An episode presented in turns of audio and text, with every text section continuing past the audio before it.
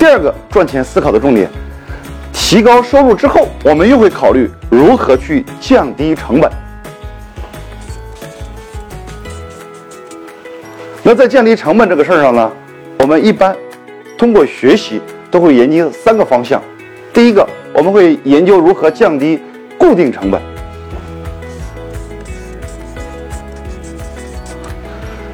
固定成本呢，一般都包括房租、装修、水电、装修等等等等。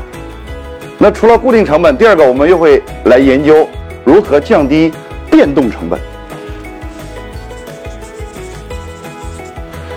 变动成本它不是固定的，它会根据我们的营业额而调整。